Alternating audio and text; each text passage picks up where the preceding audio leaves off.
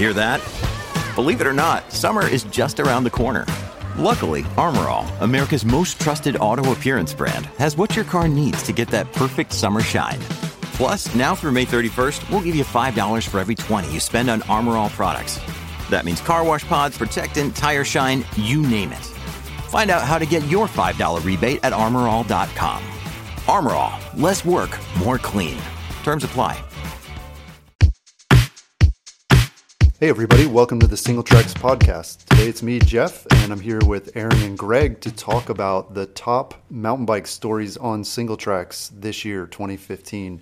So, we just published an article today listing those top 25 articles, and we're specifically looking at the ones that were written by members of the Single Tracks team and that got the most page views during the year. So, We've taken that list here today and broken it into sort of groups of different trends and things from 2015, and we're going to talk about it in that way. So, the first trend that we noticed in the, the most popular stories from this year was the popularity of articles about plus size wheels and tires and mountain bikes. And obviously, if you're a mountain biker, you've been following this story sort of all year. It was a big story at Interbike, and it continues to be something that a lot of writers are looking at. So, actually, three of the top 25 articles from 2015 were about plus size. So, let me ask you guys what was your favorite article this year about plus size, or, or what's sort of an insight that you've gained into the plus size market this year? So, I wrote a few articles on this myself, and I think probably my favorite was the article I wrote that was sort of a heads up comparison comparing the Scott Genius LT with standard 27.5 inch wheels, uh, and the Scott Genius LT Plus with the plus size wheel. So it's the same bike, same platform, just different wheel size on back to back runs. And I think that was you know probably the best way to try to determine okay what can these plus size wheels and tires do? How do they feel different? Would they give you? And I had a great time on it. You can read the article for more information on what I see as like the potential benefits, drawbacks, etc. But personally, I just loved them. Yeah. Well, one of the other articles that was in the top 25 was my article about converting your 29er to a 27.5 plus. In that article, you know, I talked about using the WTB scraper rims, which were designed specifically for that purpose, and also the WTB Trailblazer 2.8 tires. I've been riding that wheel set for at least half the year now, and it's it's been my go-to bike on my Santa Cruz Tallboy. But I will say that recently, in fact, just last night, I was riding a test bike that has you know regular 29er wheels and tires that are skinnier and my first thought was, man, this bike is fast. And I guess I didn't realize how much tire resistance I was getting, how how slow that I felt, especially on like the road and places like that. So I think for me, I definitely am looking forward to doing more comparison between the plus size. I mean, I love it for technical and I love it in terms of handling, but there is definitely a trade off there, and I'm still not entirely sure exactly where I want that to fall for my riding. Yeah, I guess the interesting thing was my back to back review was on, on a downhill run, so I didn't get to do like a full blown, like, say, 20 mile ride on each one with up and down and everything in between. So right. That would be. Uh, interesting to sort of parse out a little bit more. Yeah, it definitely depends on your ride. I mean, my ride is probably more pedally than a lot that people are going to do, but it definitely opened my eyes to saying, "Wait a minute, maybe maybe I've gone a little too far here." Yeah, it's interesting that you say that, Jeff. You know, I just got that Pine Mountain 2, which is a 27.5 plus hardtail in for testing recently, and it's a fun bike, but I definitely found that you have to stay on top of it a little bit more. And what I mean by that is, you, as soon as you let off the pedals, you start slowing down. You just don't have the momentum that you do. You know, certainly from a, a standard 27.5 or a, you know, in particular a 29 inch bike. It's just they're fun, but to me, obviously, we're going to be testing this, so I don't want to give away too much. Just not not totally sold on the on the 27.5 plus for my kind of riding personally yet, but you know we'll we'll see as the as the testing goes on. And more generally, you know, going back to the articles, I think I was struck by how quickly the entire industry jumped on the 27.5 plus thing because you know I know you mentioned Interbike, but one of the articles in the top 25 was 12 27.5 plus bikes we saw at Sea Otter. You know, and Sea Otter is in April, so that's early in the year. It's kind of the first trade show of the year, and it was really kind of eye opening to to go there and see so many 27.5 plus bikes already. You know, it was just kind of, you know, you saw maybe a couple of them last year at Interbike in 2014, and then boom, spring rolled around and everybody's got a bike, which means they've been working on them for much longer, obviously. right. Yeah. That was definitely interesting to see. So, one of the other topics that was really hot this year that took seven out of the top 25 articles for us this year were articles talking about destinations and travel for mountain biking. Articles about interesting places to ride and ranking sort of destinations and things. This is why Single Tracks was started in the beginning. It was to help people find new trails to ride and to share their adventures on the trail. It's cool to me to see that people are finally starting to really embrace that. You know, in the early days of mountain biking, a lot of people were, it seemed to me, were content to ride you know sort of the local stuff but we're seeing mountain bike tourism really explode and clearly there's a lot of interest in finding out about places to ride that are outside of sort of the local area so which articles did you guys find most interesting from this year that we're talking about destination and travel in the past we've written several roundups of top destinations parsed out by all sorts of different criteria you know that were editorial driven so our editors would choose the best ones that they've written at. We'd do research, we'd talk with people, and we choose what we thought were the best destinations. But one of the things we tried to do this year was determine okay, let's take sort of our subjectivity out of it, pull data from our database, you know, the best mountain bike trail database in the world, and see objectively what destinations have the most miles of trail and the best quality trail based on our user rankings. And it turned out that currently, um, this is a live updated uh, algorithm that we have running on the website. And currently, the top four spots are occupied by places in Colorado. We have Breckenridge, Winter Park, Crested Butte, and Salida in the top four spots. And then Victor, Idaho, bringing in number five.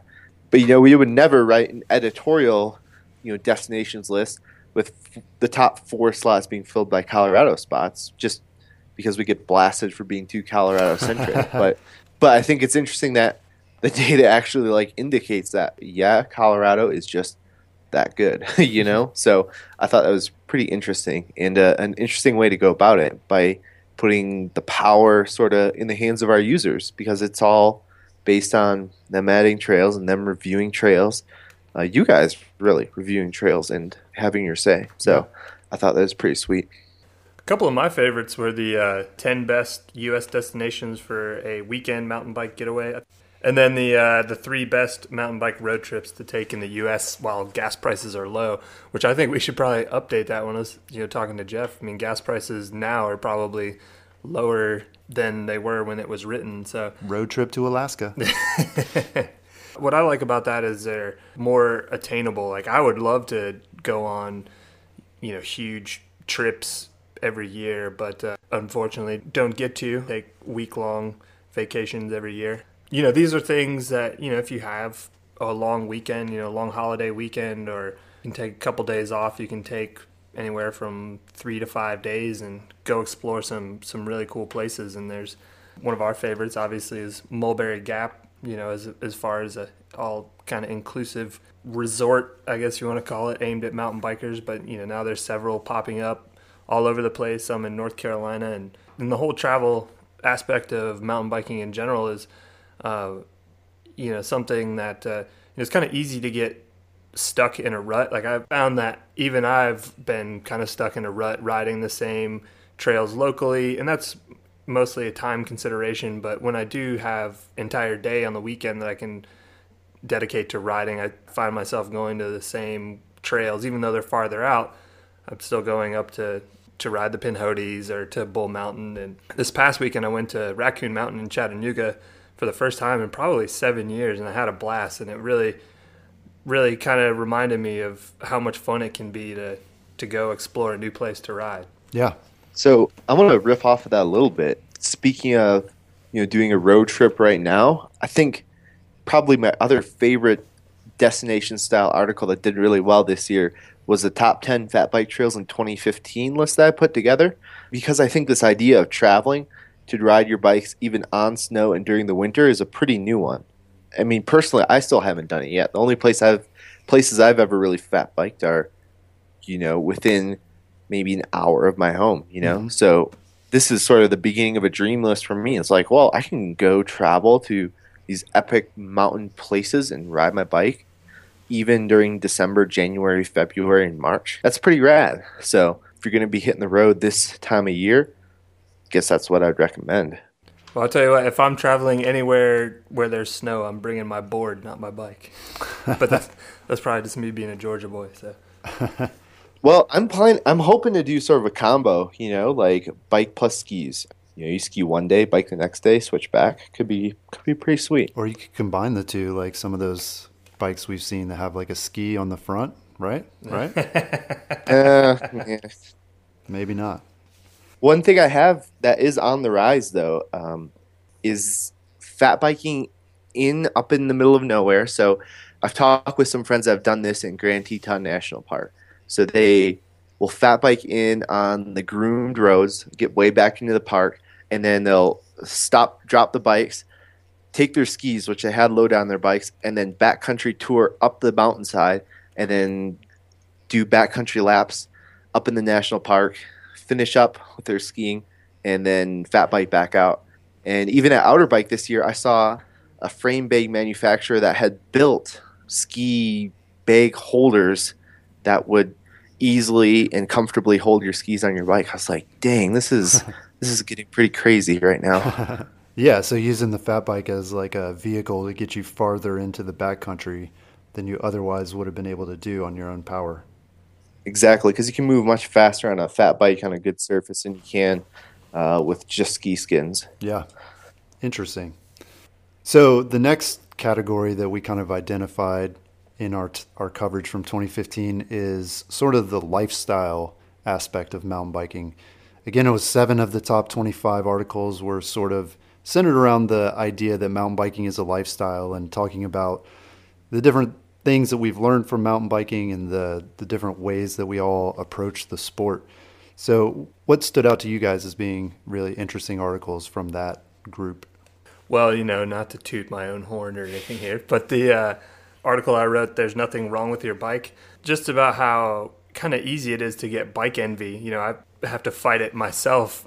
You know, when somebody gets a really sweet new bike, even though we get to test a lot of really awesome bikes and my personal bikes are all really great, it is hard to not lust after that Uber carbon wonder bike that rolls up. Yeah, I guess it just really boils down to, as numerous people have said, it's always about the rider, it's not about the bike. So if you have a new super awesome mega light, do it all carbon bike, that's sweet. But if you don't, who cares? Just go ride. yeah. Definitely. For me, uh, probably my favorite article in this category this year was John Fish's article about growing up versus growing old. Personally, I think this was one of the very best articles that we published on the website in 2015. So, massive kudos to John for just putting together such an excellent piece. Yeah, it's a good one. Here's a quotation from that article. In it, John Fish says, Seeing the inevitable encroachment of time, we passively accept new limitations and expend what little energy we have left, lamenting our loss or bringing about how good we were.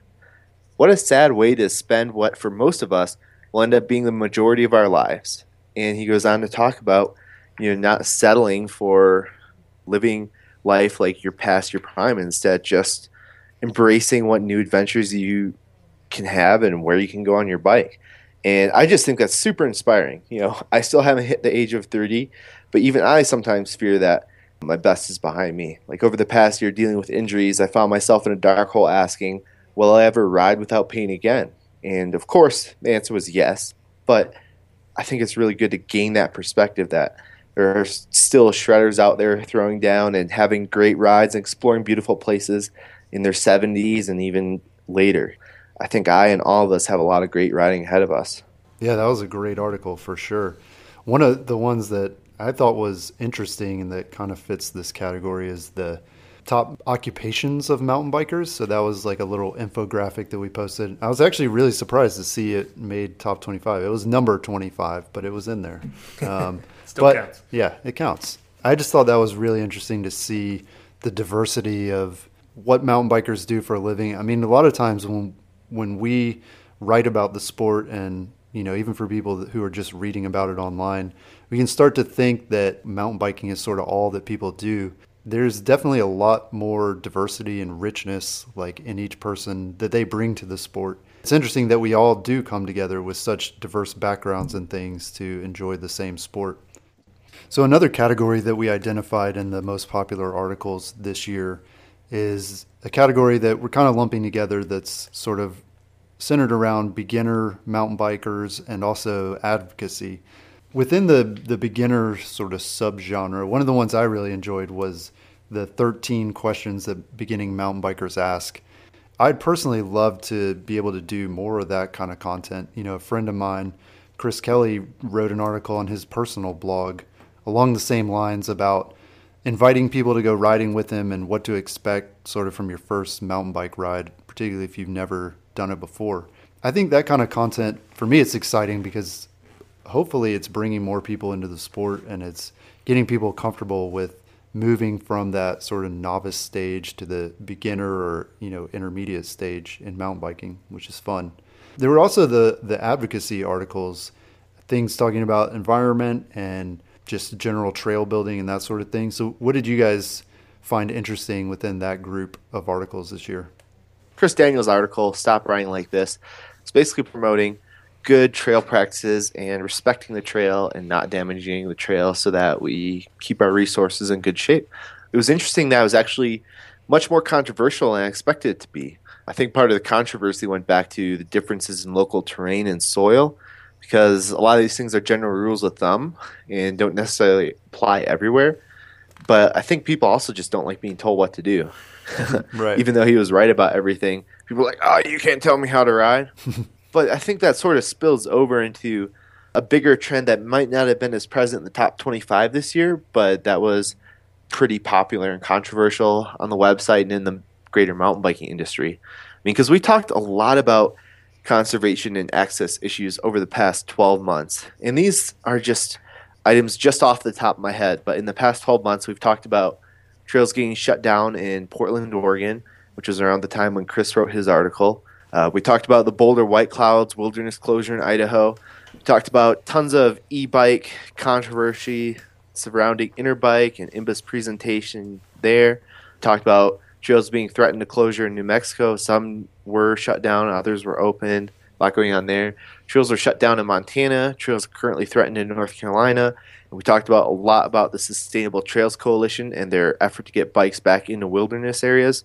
And pretty soon here, you'll be hearing more about e-bikes getting access to non-motorized single track in California. So it's been a pretty whirlwind of a year in the access front. So Yeah. it'll be interesting to see where we go in the next 12 months. Yeah, I thought in a lot of ways, I kind of felt like Chris's article too was a great beginner article because it is something that it's almost like an etiquette thing, right? Like when you're new to mountain biking, you just kind of jump into it and start doing your thing. You're not always aware of the etiquette. You know, I mean, it's kind of like I, I remember I took uh, golf lessons, and you know, a big part of that, the lessons was getting you comfortable with like being out on the golf course and like things you should and shouldn't do. The course that I went on, they really focused on that because they found that that was a big thing that kept people from getting started in golf. You know, people were afraid of looking foolish or, you know, not replacing their divots and some guy comes and yells at them, you know. It's kind of the same thing to me that you people want to know how to ride the right way and how to respect the trails and to me, yeah, it's it's a great blend of like advocacy and also helping beginners out. Yeah, it was just interesting that more people weren't like, okay, well, I'll do this then. I didn't know that, but I will do it. you know, instead they were just like arguing, like, no, that's stupid. I don't, I don't need a ride like that. Right. And those are the guys that have been riding forever, you know, but I think the beginners and people who who didn't know either way, I think hopefully they got a lot out of that. That would be the ideal scenario.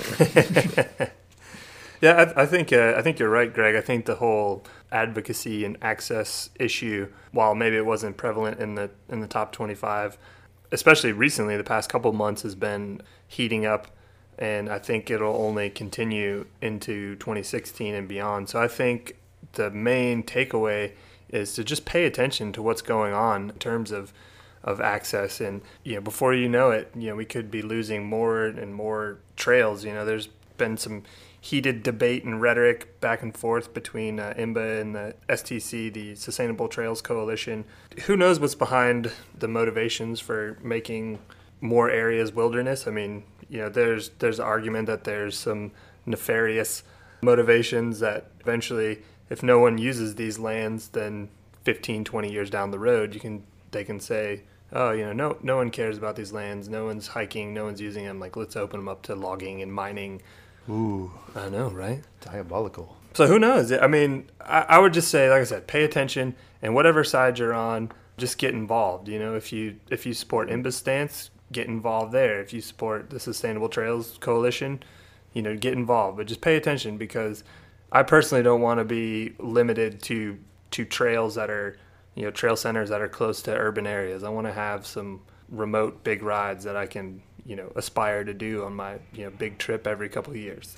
I agree with that, and I would definitely say, like Aaron was saying at the end, get involved. You know, sometimes there's not a whole lot we can do, but whatever we can, even if it's just writing letters to our senators and making our voices heard, we got to try. You know, if we don't try, we'll only have ourselves to blame if we do continue to lose access. Yeah, definitely.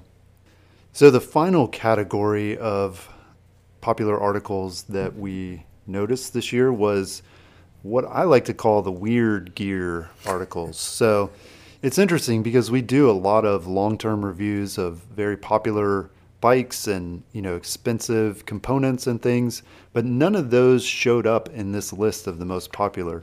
It's not because, you know, we don't spend a lot of time writing those articles.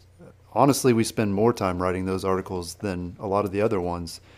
It's interesting to me that the few sort of gear review items that showed up in this list were products that you probably never heard of. So, two of those that jump out are the oval chain ring that I reviewed several months ago. So, it's an ovalized chain ring from Absolute Black. And we actually published two different reviews of oval chain rings this year. And honestly, I think it's just so different that a lot of people are interested to know what it's about and, you know, if there are any advantages to it. The other one was my review of some inexpensive mountain bike lights that I ordered off Amazon.com. Just in the last week or so, we've we've had some interesting updates on that.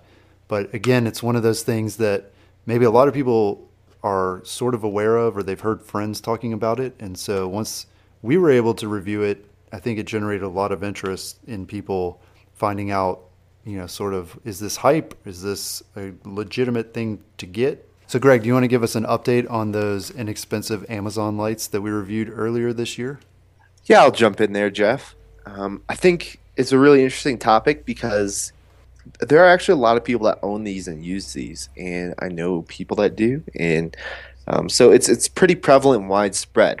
I just don't think we've seen many actual like editorial reviews on them on mainstream mountain biking websites such as our own before. So I think that was an interesting sort of progression. But just last week, we published an interview that I conducted with a rider by the name of Adam Krieger.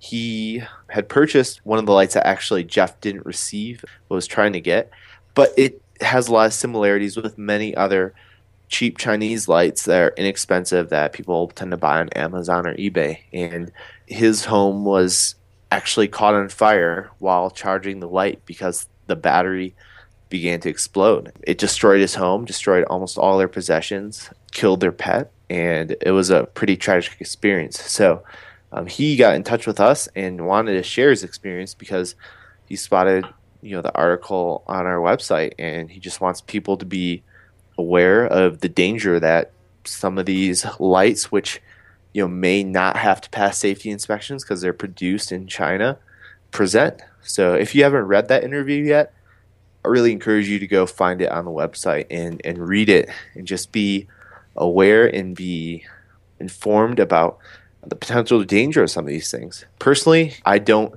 own any of these super cheap bargain basement lights, but it still changed the way I charge my own lights. You know, I now keep an eye on them, only charge them when I'm in the room, and actually can be monitoring those lights because you really never know. I mean, it, it doesn't take much. Yeah. Well, part of the reason that I wanted to review the lights was because it seems every time we publish a review of a legitimate light system, there are always comments about how overpriced they are and how there's way cheaper, better lights that you can buy online. And I mean, it's it's really crazy how fervent people are about this idea of buying these inexpensive lights and you know how they're they're getting such a great deal and sticking it to the man. And so I thought it was good to actually put out an honest review. And even my honest review a lot of people took issue with the problems that I found with the lights including the fact that there was a real spark hazard that I could tell just visually from looking at the lights Right. I mean, the battery cells were like wrapped in paper and electrical tape, essentially. Right. right. I mean, it was, you know. Yeah. yeah. They. Yeah. Sketchy. Definitely, I understand. You know, you're saying about the comments that we get because we do every time we publish a, you know, a review of a light from NiteRider or Light & Motion or another reputable company. People do. They say, "Oh, I can get 87 million lumen light off of Amazon for 99 cents and free shipping," and I think as you found their their brightness claims tend to be way way overstated. And if you look at the construction there's a reason why yeah. it costs you know 25 bucks. It's it's sketchy. I mean you know and then people are like spending $500 on a light is ridiculous. Okay maybe that is ridiculous to you but there there's a lot of lights in between the you know 15 20 dollar light and a 500 dollar light system. Yeah. you know like the the whole lumina series. You know, they're like they can be had for anywhere from like 120 to 150 bucks, and it's a really nice light, and it's plenty of light to ride with, and you know, it's from a reputable company. So I mean, you know, God forbid if something did happen or you know you have any issues with the product, like at least there's someone to go back to. You know, it's not mm-hmm. not just a random you know random page on Amazon. So. Yeah. Well, this also brings to mind another article from this year um, we had a guest writer contribute an article about some inexpensive carbon mountain bike rims that he was running on his bike. To be upfront, I don't know the the person who wrote that article personally, so it seemed to me though from reading it that he was really defending these rims, which ultimately right didn't he break two? He cracked them. Yeah, I mean, he cracked two sets of them, or maybe just two rims. But point is, I think it's good to get these stories out there because there's a lot of confusion and there are a lot of people on both sides of the issues who are pushing for sort of their point of view on it that there are these deals to be had that are incredible and then people on the other side saying hold on like that's not a good idea. And so I, enjoyed being able to uncover sort of some of the truth behind those statements going back to the plus size wheel trend, I think there's kind of another trend which is sad to me personally, and it's the decline of 29. I'm calling it. You know, there just seems to be since there's so much hype around. You know, at first 27.5 and now 27.5 plus, it seems that 29ers are getting a little less love. You know, there's obviously still new bikes coming out and companies are updating their current models, but it just doesn't seem like they're, you know, maybe they're just not getting getting as much push as they they used to be. But you know, I for one, you know, I love all bikes, but you know, for the you know big all day rides that I like to do, I really enjoy a 29er. You know, I, I think the new bikes that we are seeing are really cool and the short travel 29er, but aggressive geometry. So you know, low bottom brackets and short chain stays and slacker head tubes. I think that's a really cool uh, trend that we're seeing on the uh, on the new the new 29ers that we that are becoming available and that's you know one of those is probably going to be my next bike so.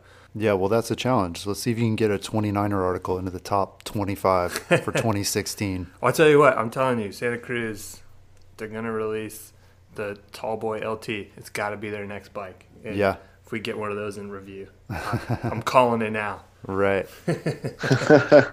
That would be awesome so cool. This has been fun looking back on the top articles of 2015. And in a couple episodes, we're going to be talking about what we've got on tap for 2016. So definitely be sure to tune in for that. That's all we've got for today. Thanks for joining us again. Peace.